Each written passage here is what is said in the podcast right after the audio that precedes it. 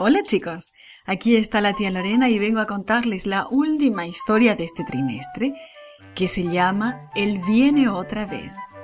Nuestro versículo dice, Jesús dijo, vendré otra vez para llevarlos conmigo, para que ustedes estén en el mismo lugar en donde yo voy a estar.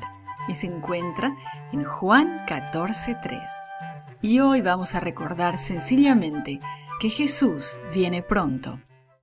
Si un amigo de tu familia prometiera ir a recogerlos para llevarlos a un lugar especial, ¿lo esperarías? ¿Le preguntarías a tu papá y a tu mamá a qué hora va a llegar? ¿Estarías emocionado y listo para salir apenas llegara? De la misma manera debemos esperar el regreso de nuestro amigo Jesús. Él ha prometido venir a buscarnos y él siempre cumple sus promesas. Mateo y su papá se sentaron juntos en el último escalón del pórtico de la casa. El sol acababa de ponerse y el cielo tenía un color majestuoso. Mira qué hermoso color amarillo melocotón se ve por aquel lado, dijo el papá señalando al cielo. Y por allá es como amarillo limón, dijo Mateo sonriendo. Se trataba de un juego al que siempre jugaban en las tardes, cuando la puesta del sol lucía hermosa.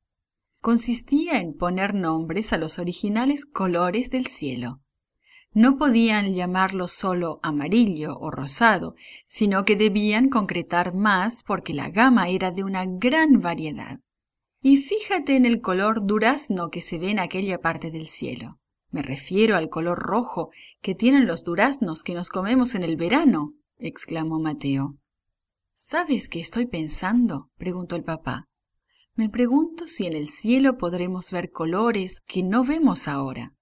Eso sí sería especial, dijo Mateo. Pero es posible, afirmó su papá. Sabemos que hay sonidos que los humanos no podemos oír. Por ejemplo, algunos animales, como las jirafas, producen sonidos demasiado bajos para que los capte el oído humano, mientras que otros animales emiten sonidos demasiado altos para que podamos escucharlos. Es posible que haya colores que nuestros ojos no puedan ver. Mateo permaneció en silencio durante un minuto. ¿Cuándo va a venir Jesús? preguntó. Podría ser cualquier día, respondió su papá. La Biblia dice que eso no lo sabe nadie, ni siquiera los ángeles. Pero cuando venga todos lo verán y lo escucharán.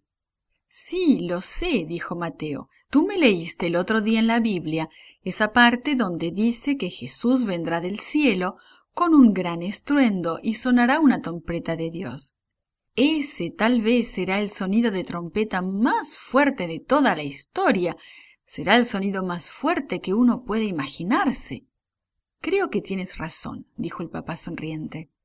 También me leíste que todos los sepulcros se abrirán y que la gente que Jesús va a llevar al cielo se elevará en el aire para encontrarse con él. Ellos también gritarán de júbilo. Ese va a ser el día más emocionante de todos, exclamó Mateo. Y recuerda que leímos que los malos serán sorprendidos por el regreso de Jesús, preguntó el papá.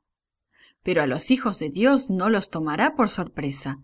Jesús nos dijo que cuando ocurrieran cosas muy extrañas como terremotos, tsunamis o guerras, debíamos estar atentos porque serían señales de su regreso.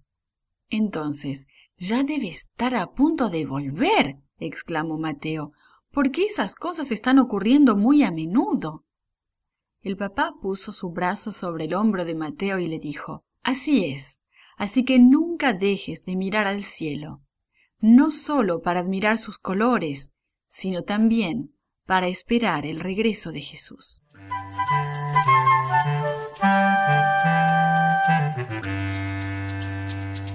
This podcast is produced by Gracelink.net at Studio El Piso, Singapore. For more children's resources, please visit Gracelink.net.